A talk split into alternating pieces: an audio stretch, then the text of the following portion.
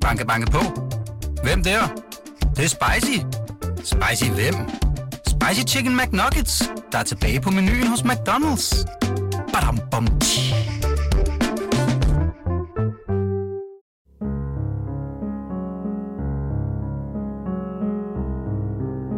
Den 10. juli kl. 03.53 2016 ankommer 17-årige Emilie Meng sammen med to veninder og en ven til Korsørstationen.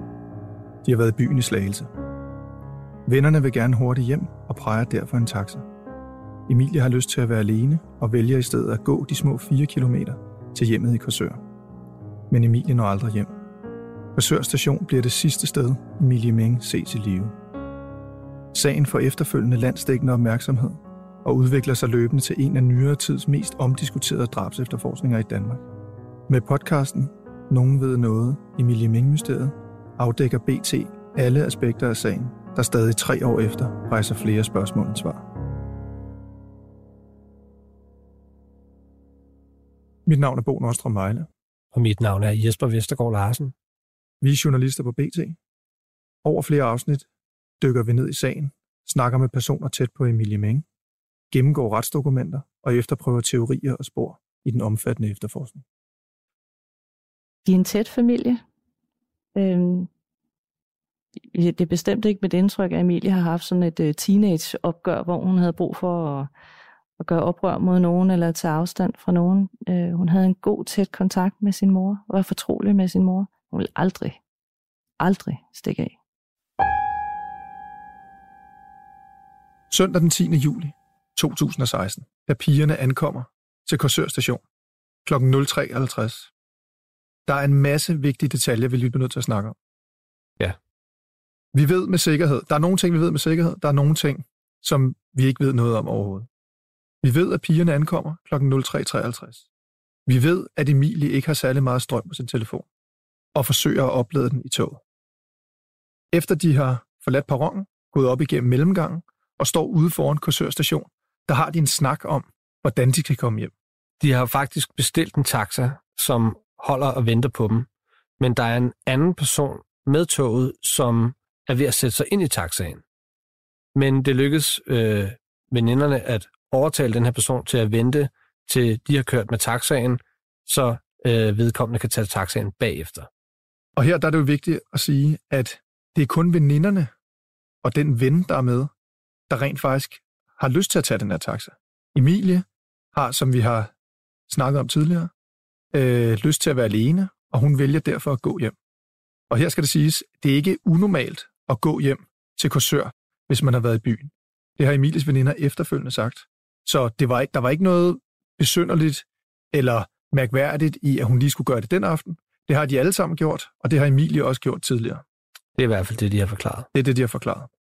Men Emilie vælger altså at gå hjem, øhm, fordi hun gerne vil være alene, fordi hun har fået den her sms fra en fyr, som angiveligt gør det forbi med hende. Hun forklarer, at hun har brug for at være lidt sig selv og tænke sig lidt om. Vi ved ikke med sikkerhed, hvilken vej Emilia er gået hjem fra Korsør station. Det eneste vi ved, det er, at pigerne efterfølgende har sagt, at Emilie gik ned mod den sti, det der hedder Kodakstien, der er en lige linje løb fra Korsør station ned mod motorvejen. Ja, som er også den hurtigste vej, hvis man skal gå til Korsør. Det var en vej, som de typisk gik, øh, hvis de havde været i byen i, i Slagelse, og øh, det er også den vej, som pigerne har set Emilie gå ned mod. Ja, de har ikke set hende gå ned på selve stien, men de har set hende gå i retning af stien. Det er jo klart, der er jo vidner på den her station, udover øh, veninderne. Der er den her person, der står og venter, og der er også en taxichauffør, der vender tilbage på et tidspunkt. Øh, og vi har aldrig været i kontakt med den person, der står og venter på stationen, men politiet har fortalt, at han øh, ja, ikke kan huske ret meget. At de, har, at de har talt med den person og været i kontakt med den person, og han kan ikke huske ret meget. Og vi har talt med taxichaufføren. Han har ikke ønsket at medvirke i vores podcast, men han øh, husker svagt at have samlet to veninder op. Han husker ikke, der var en tredje, en ven, men øh, han kan ikke huske øh, detaljer fra, fra den nat overhovedet. Det var en nat, som, som alle andre fra ham. Det er meget vigtigt at sige, hvis den her person, som har stået på kursørstation, den 10. juli om morgenen og ventede på, at taxaen skulle komme tilbage, hører det her og har lyst til at snakke med os, så må han meget gerne skrive til meng altså m i n g bt.dk. Vi vil utrolig gerne høre, ja, bare hvad han oplevede, om han kan huske noget, og hvordan han så det. Men det er vigtigt at sige her, at vi ved jo ikke med sikkerhed, igen, hvilken vej Emilie er gået. Vi ved bare, hvad veninderne har sagt, og vi ved, at det er den vej, de normalt ville have gået. Og derfor går hun den her tur. Og det skal jo siges, at det er ikke mørkt på det her tidspunkt. Vi sendte på årsdagen, der sendte vi en fotograf ud øh, for at tage et billede lige præcis på samme tidspunkt, altså cirka omkring kl. 04.00 øh, den 10. juli. Og øh, de billeder, han øh, kom hjem med, var billeder af tusmørke, det vil sige altså solen, der er sådan lidt på vej op. Øh, og øh, så det har ikke været mørkt, da hun går ned ad den her sti. Men det er jo der, på, det er jo lige på grænsen, hvor at lyset er ved at vinde over mørket. Så jeg ved ikke, om man kan kalde det skumringstid, eller hvad det er. Men det er lige der, hvor, at, hvor man godt kan se, men du kan ikke se 100% klart.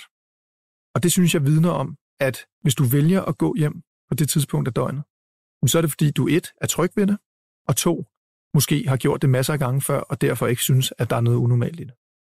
Det, der er vigtigt her, det er, at der er nogle tidskoder, eller nogle tider de næste syv minutter, som er vigtige at have for øje. Og det bliver en lille smule teknisk, men vi bliver nødt til at gå igennem det, fordi at det er vigtigt for kronologien og for forståelsen af, hvor Emilie er gået hen, og hvor langt hun er, hun er kommet. Klokken 4.00 sender Emilie en besked til en af de to veninder, der sidder i taxaen. Den modtager veninden, hvor efter hun svarer Emilie klokken 4.03. Den besked, Emilie sender til veninden, er et screenshot af en besked, hun har modtaget. Hvad der står i beskeden, hvad screenshottet viser, det har aldrig været fremme. Men det er altså en besked, som Emilie har modtaget, som hun sender videre til veninden kl. 4.00. Den besked, som veninden sender tilbage til Emilie kl. 4.03, modtager Emilies telefon, men bliver aldrig læst. Den bliver aldrig åbnet. Den bliver aldrig åbnet, men den kan godt være blevet læst på skærmen, uden at være blevet åbnet. Det ved vi ikke. Det ved vi ikke. Men, og her er det vigtigt at notere sig, at veninderne efterfølgende, altså efter Emilie forsvandt, fortalte, at Emilies telefon var ved at løbe tør for batteri. Og at hun havde prøvet at få opladt den i toget.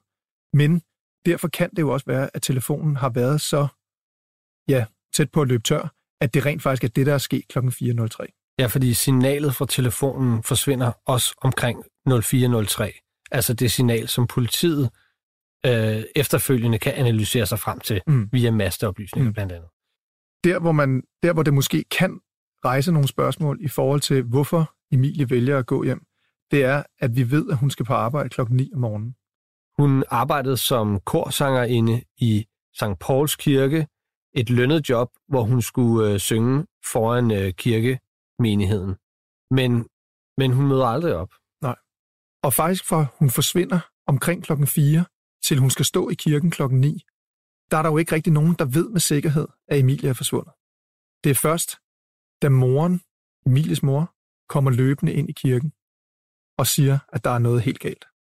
Anne Helleberg Kluge var præst i Korsør i St. Pauls kirke, og på sin vis Emilie Mengs arbejdsgiver, dengang hun forsvandt. Hun øh, husker tydeligt den morgen, da Emilie ikke dukkede op til korsang. Den er sådan lige lidt i ni, og Emilie er ikke kommet, og, og det er sådan lidt underligt, øh, fordi hun altid plejer. Og så tager han sin telefon og skal til at, at skrive til hende, hmm, hvad er du på vej, eller hvordan er du? Øh, da Emilies mor så kommer løbende ind og oprevet og, og fortvivlet siger, er Emilie her? Og så vidste alle, både organist og hendes veninder i koret, at det var helt galt. Der var ingen af os, der var i tvivl om det. De første, de første dage efter var der enkelte, som sagde, ah, hun er stukket af med en kæreste, eller hun er... Og det vidste jeg, det er hun ikke. Hun er, og, og det var, øh, man kunne blive øh, vred over det, fordi man havde lyst til, at politiet skulle gå i gang nu, fordi hun stak ikke af med en kæreste. Hun, sov ikke over sig. Hun øh, løb ikke hjemmefra. Altså, det, altså det, var, det gjorde Emilie simpelthen ikke. Prøv at fortælle om dit eget forhold til Emilie Meng, Ja. øh, og dit eget kendskab til hende. Ja. Øh, du konfirmerede hende, var der ikke noget med det? Ja, Emilie var øh, konfirmand og var øh, en del af et øh, konfirmandhold. De var lige over øh, 20, en, øh, sådan en god og homogen klasse. Konfirmander er meget forskellige. Men øh, jeg husker det som et, et godt hold. Det var, øh, Emilie gik også på en skole, hvor der var, altså, som var kendt for, at, øh, at man gjorde noget for børnenes arbejdsmiljø, at de havde at de var glade for hinanden, og man ja, er god til at snakke sammen, og, Mm. og øh, var fyldt af alt det, som, øh, som unge teenager er fyldt af. Veninde, venindeting og kærester, der, der kommer og går, og et liv, der sådan er ved at åbne sig, ikke? og de er ved at opdage, at det åbner sig, ved at opdage alle de muligheder, der ligger foran dem, alle de valg, der er. Og øh, pressens udfordring nogle gange med at, med at sådan tale, tale dybt øh, med sådan nogle unge mennesker. Så ja, Kan du huske, kan du huske Emilie på den gang? jeg kan godt huske hende. Ja. Hvordan var hun? Hun var en del af en venindeflok, en øh, populær pige, som man gerne var sammen med. Øhm, hun var en af de øh, piger, som sidder på rækken, hvor man ved, hun har svarene. Hun sad ikke altid med fingeren op, men, øh, men jeg vidste, jeg kunne spørge hende, og så, så havde hun svaret. Øh. Og hun var også en, øh, altså, og, og det er det, jeg mener, hun, hun havde svarene. Hun var også en, hun kunne pjatte, og hun kunne fjolle, men, men hun var også øh, en alvorlig pige, altså som, Hvordan det? Hvordan tænkte over... Øh, jamen, hun kunne, godt, hun kunne godt koncentrere sig om de der sådan lidt, lidt større, lidt dybere eksistentielle spørgsmål, man prøver at lægge op til i en øh, konfirmationsforberedelse. Det fangede hun godt. Ja. For hende var det ikke kun øh, neglelak og, og flotte kjoler og nye tasker. Det var det ikke. Der, der var bestemt andet. Hun var storesøster, det kunne man også mærke på. Hun havde det der, altså tog ansvaret på sig som en storesøster. Ikke? Mm. Sådan lidt Ja. seriøs. Ja, ja, Ja. det var hun. Var hun sådan eftertænksom? Og... Ja, hun kunne godt være eftertænksom. Og hun kunne også pjatte. Altså, hun, hun var ikke sådan et, hun var ikke et tynget barn på øh, overhovedet ikke. Sagtens pjatte og, st- og, og stemple ud. Men hun tænkte også over tingene, og det kan man mærke på hende. Der var, der var sådan en bund i hende. Mm. Hvordan kom det i stand, at hun øh, arbejdede i kirken som, som, øh, som ja, korsangerinde? Ja, altså, jeg ved ikke, hvordan at, at hun har fået ideen til det, men, øh, men det, var, øh, altså, det var ikke overraskende, at Emilie gerne ville være korsanger. Altså, det, det var sådan, Nå ja, selvfølgelig vil du det. Altså, det var naturligt. Ja. Og så foregår det ved, at man er til sådan en optagelsesprøve hos organisten, Ja. som også kræver lidt, ikke? At man sådan som ung pige stiller sig op foran en, en fremmed mand og synger en sang. Jamen, Så skal vel, hvad, ligesom hvad indebærer det? Prøv, prøv at beskrive det. Altså, hvad indebærer det at være, være korsangerinde? Øh, man skal vel kunne synge, går jeg ud fra. Man skal kunne synge, og, og så er der jo en, altså en ret stor del af disciplin i det. Der er, der er virkelig mødepligt. Altså, der er korprøve hver torsdag, torsdag aften. Øhm, to timers korprøve, og der, der er mødepligt. Altså, der, der er man bare. Mm. Øhm, og så er det jo om lørdagen, hvis der er hvilelser, og så øh, om søndagen, hvor der er gudstjeneste. Og der møder pigerne jo noget tidligere end gudstjeneste start. De møder klokken 9, og så øh, varmer de op og, og øver igennem, og, og så er de der. Og de, og de står jo inde i kirkerummet under hele gudstjenesten. Øhm, så selvom de ikke er, er synlige under hele gudstjenesten, så, så er de der og, og lever sig ind i den disciplin, som en gudstjeneste kræver, og den ro. De kan jo ikke bare sidde og, og snakke, øh, Nej. mens præsten taler. Men hvor vigtigt var det at være, sådan, altså være frisk og være... Altså, Altså, han, vi han, forventede han da, klar stemme og sådan Jamen, noget. det forventer vi da klart. Altså, de får løn for at være der, så, så øh, vi forventer helt klart, at når de kommer, så ja, ser de pæne ud i tøjet og har, har ret håret og øh, er klar til at synge. Mm. Det, er en klar, det er en helt klar forventning, og kan de ikke leve op til det, jamen, så kan de ikke være en del af kirkekoret. Altså, det er et, et job, der kræver noget. Og det var de klar over. Ja, det var de helt klar over. Og det var ikke noget problem overhovedet for Emilie at leve op til det. Havde hun Det- nogensinde udeblevet fra korprøve? Aldrig eller, eller... nogensinde. Hun er ikke udblevet fra korprøve, og heller ikke på det tidspunkt, hun blev konfirmeret for undervisningen. Hun var så pligtopfyldende. Bad man hende om noget, jamen så gjorde hun det. Så det var enormt atypisk, at hun ikke var der til tiden. Noget af det, som politiet går ud og siger i de første dage, er jo netop, ja. at hun har gjort det før, og sikkert, ja. sikkert er stukket af, eller taget ja. til København, eller noget andet. Ikke? Ja. Ja. Og alle dem, vi har talt med, som, som har et kendskab, som har kendt Emilie, ja. de siger jo næsten det stik modsatte. Ja, Jamen, altså, det er helt, det er helt, helt, øh, jeg troede ikke på det et halvt sekund. Det ville hun ikke. Og, og jeg kender så også Emilies familie. Øh, Emilies mor har øh, gået til babysalmesang hos mig med, med den yngste. Øh, og de er en tæt familie. Øh, det er bestemt ikke mit indtryk, at Emilie har haft sådan et uh, teenage-opgør, hvor hun havde brug for at, at gøre oprør mod nogen eller tage afstand fra nogen. Uh, hun havde en god, tæt kontakt med sin mor, og var fortrolig med sin mor. Hun ville aldrig, aldrig stikke af. Hvad sker der efter Emilies mor kommer ind i kirken der? Jamen så, øh, så er der den der øh, ja, enormt øh, oprevet usikkerhed og, øh, jamen alle, alle bliver meget, meget berørt og meget øh, urolige, men øh, kan ikke sige så meget andet, end, end hun er ikke her.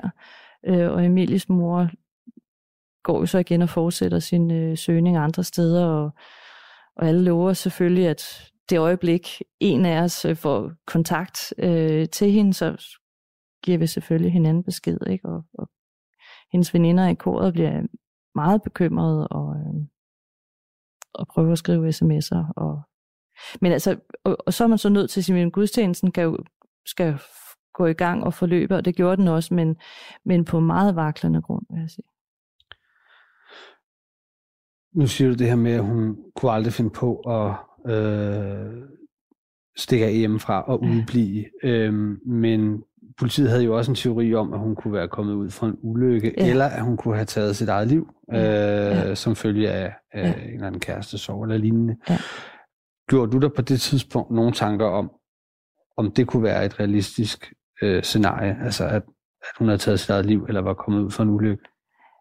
Det jeg, det jeg troede, øh, da hun ikke dukkede op, og det jeg var bange for, det var, at hun var faldet i havnen. Altså, at, at det, var, altså, det var en ulykke, at, øh, og der var jo også ret hurtige dykkere ude, og ja, netop helikopter ude. Øh, og der, der frygtede jeg, at de ville...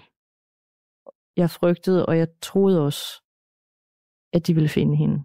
Altså hurtigt efter. Og husk, vi gik og snakkede meget om, hvordan strømmen var, og, og, og vi frygtede, at, at hun ved, var, var drevet sådan meget langt ud øh, på havet. Øh, men det, det var det, jeg tænkte. Jeg, kunne simpelthen, jeg havde ikke fantasi til andet, end at, at det her var en dybt tragisk ulykke. Hvordan er det at skulle sådan forestille sig sådan nogle der ting? Jamen, det er jo helt... Øh, det er så mærkeligt. Altså, det, det er så... Øh, altså, det var uvirkeligt. Jeg tror, at, at vi faktisk synes, det var en uvirkelig situation. Og det var også sådan, det var at være i kirken. At det var uvirkeligt. Og jeg tror, hvis, øh, hvis hun var kommet næste søndag og havde smilet, så havde, så havde det været mere naturligt. Mm. og så var hverdagen bare, og livet var, var bare fortsat. Altså det var det unaturlige, der skete. Det var det mærkelige, der skete. Altså jeg tror, vi havde, vi havde faktisk lidt som om, at, øh, at livet ligesom kører ind på et parallelt spor, ikke? Ja. Hvordan taklede du det i forhold til, hun har nogle veninder i koret. Ja. Øh, jeg ved ja. ikke, om det var de samme veninder, hun var i byen med, eller om det er nogle andre veninder, men... Ja, det var, det var nogle andre. Nogle det var andre, ikke dem, ja. hun var med den aften. Men, men hvordan taklede du det i forhold til dem, og, og var der andre, der kom hen til dig og, og talte med dig om de her ting? Ja, altså efterhånden som, de første uger øh, efter. Og der, da der begyndte at gå mere end, ja, da der var gået mere end de tre-fire dage,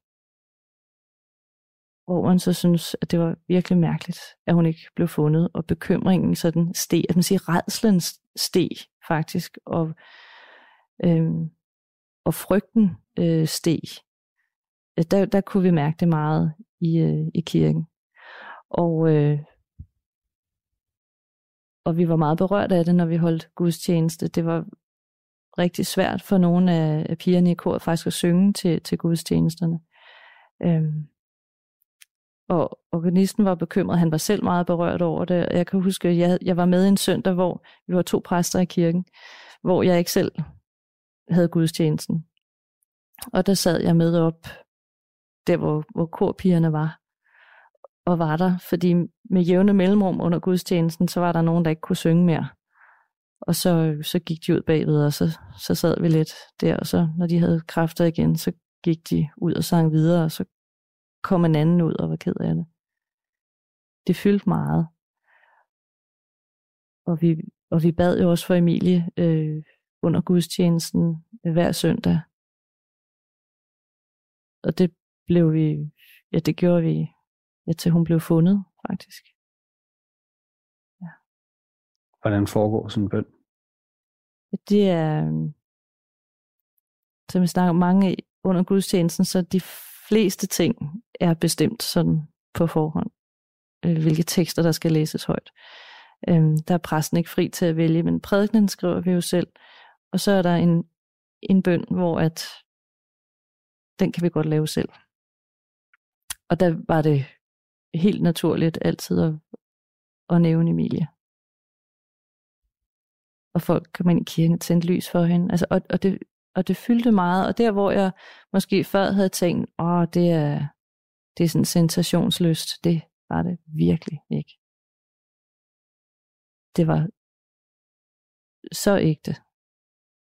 Der var også nogle salmer, vi ikke kunne synge, fordi vi vidste, det var Emilies yndlingssalmer. Det måned gik vi altså en periode, for det var for svært. Hvad var det for noget? Det var øh, Du, som har tændt millioner af stjerner. Særligt den. Ja. Un gorrito.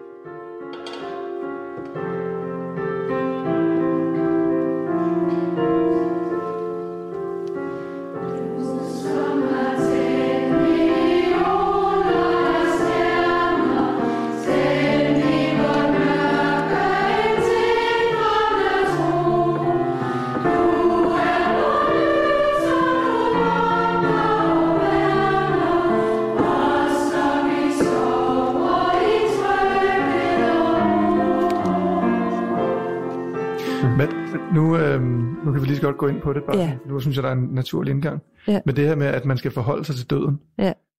hvilket jo i dit fag er helt naturligt. Ja. Øhm, men da Emilie forsvinder den 10. juli, ja. der går der faktisk lang tid, der går næsten et halvt år, ja. eller faktisk et halvt år, ja. før man finder ud af, at hun, at hun faktisk er død. Ja, det er ganske frygteligt. Den her periode, hvor man ikke ved, ja. altså sådan uvidsheden, ja. hvad betyder den? Den betød ekstremt meget for os. Øh, og nogle gange, når jeg har læst om de her begivenheder på afstand, øh, så har jeg nogle gange tænkt, åh, er det noget hysterisk noget? Øh, er det medierne, der holder det kunstigt i live? Øh, er det folk, som synes, det er spændende at fortælle de her historier og gyse lidt sammen? Men da jeg stod i det selv, og var en del af byen, og selv havde store børn, der cykler rundt og er i byen, der forstod jeg, at det var virkelig noget, der gik os alle sammen virkelig alvorligt på. Vi var så ægte bekymrede og kede af det, og, og redselslagene. Altså redselslagene, og uvidsheden betyder nogle gange, at, at fantasien, den kører løs. Ikke? Vi havde mange samtaler med hinanden om, hvad der måtte kunne være sket, og ja, og, og vi havde, altså når man mødte hinanden på gaden, altså lidt småsnak og tre sætninger ind i samtalen, så kommer vi ind på det her. Emilie Mengs forsvinden ryster Korsør. Det er som om, at der er en stemning i byen, der ændrer sig på baggrund af den her 17-årige pige, der lige pludselig forsvinder. Alle har indtil nu følt sig trygge ved at gå hjem fra fester, gå hjem fra skole, gå hjem fra arbejde. Men lige pludselig ligger der sådan en tung dyne af frygt over hele byen. Anna Helleberg Kluge husker tydeligt, hvordan at hun fra den ene dag til den anden dag oplever, at folk simpelthen er bange. Det, det ændrede vores øh, opfattelse af at bo i et lille øh, tryg provinsby, øh, hvor at øh, det mest farlige var at køre uden cykelhjelm. Ikke? Altså, og vi bor i Danmark, øh, Korsør tæt ved skov og strand, og alle kender hinanden. Og, ej, der, det var virkelig en uskyld, der blev, øh, der blev taget. Mm. Og det fyldte jo, altså, og det fyldte jo så meget, at der var jo, jeg husker den første tid efter, der var jo tit, vi kunne høre den der lyd af helikopter i luften. Ikke? Mm. Øhm, og jeg sad på kontor og skulle høre den der helikopter i luften, og man tænkte, nej, nu er de ude at lede. Eller når vi hørte, at, øh, at nu var politiet ude i et øh, kolonihaveområde med en meget stor øh, styrke, og de havde hunde med, og de gravede. Øhm, der var vi alle sammen, altså vi alle sammen gik og ventede, hvad man de finder. Og, og tænkte hele tiden, nu finder de noget. Når, når de er derude og undersøger, så er det fordi, at de har et ret sikkert tip. Øhm, jeg kan huske den der, jo man lavede sit arbejde, og, men der var helt den der vente, og spørg, har du hørt noget? Er der, ja, ja. Øh, og det, jamen det var svært på så mange måder. Dels var det svært personligt, fordi jeg blev ved med at, at, at se den her uskyldige, øh, smukke, søde pige, som har gjort alting rigtigt i sit liv. Så det var en, en enorm sorg over, at hun ikke var der. Så var det en, en redsel over, jamen jeg er selv mor, og, og, og mine børn, jamen hvad med dem? Dem kan jeg måske ikke beskytte, og det kan jeg åbenbart ikke beskytte, fordi her er en anden mor, Emilies mor, som har gjort alting rigtigt, alting rigtigt, og er sådan en fantastisk god, omsorgsfuld, perfekt mor. Og så kan man ikke beskytte sine børn. Det var sådan, det var også en rædsel, og så var det også en helt religiøst en rædsel, hvor man tænkte, jamen sådan noget kan jo ikke, altså hvordan, hvad er det for en verden? Altså noget kan ske, når jeg tror på en, på en god Gud, og taler om en god Gud, og tænker, hvad, hvordan kan sådan en, hvordan kan sådan noget ske i verden? Altså, det, var, det var på rigtig mange planer, at det var vanskeligt.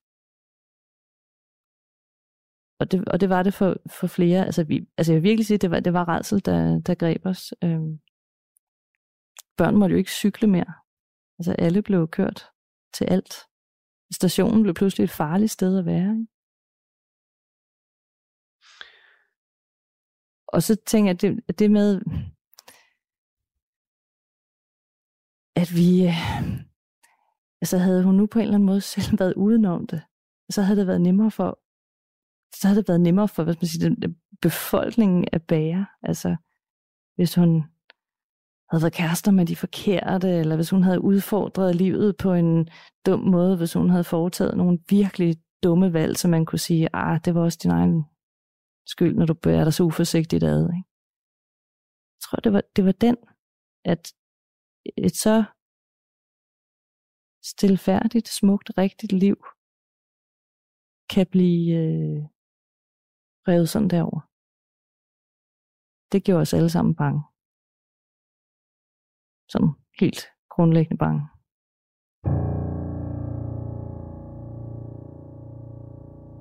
Alle omkring Emilie siger, at noget er helt galt.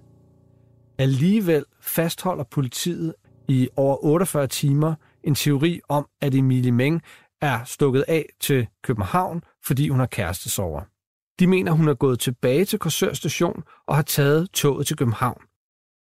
På Korsør station hænger der 12 overvågningskameraer, og de fortæller en helt anden historie.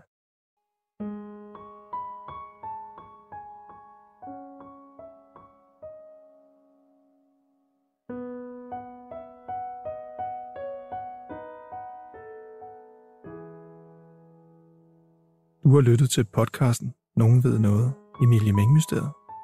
Ved du noget? Så skriv til meng bt.dk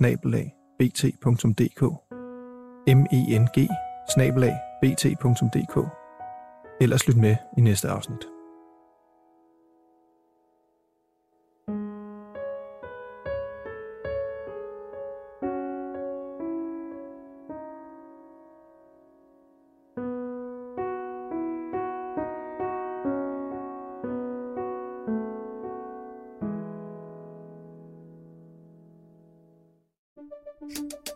Banket på.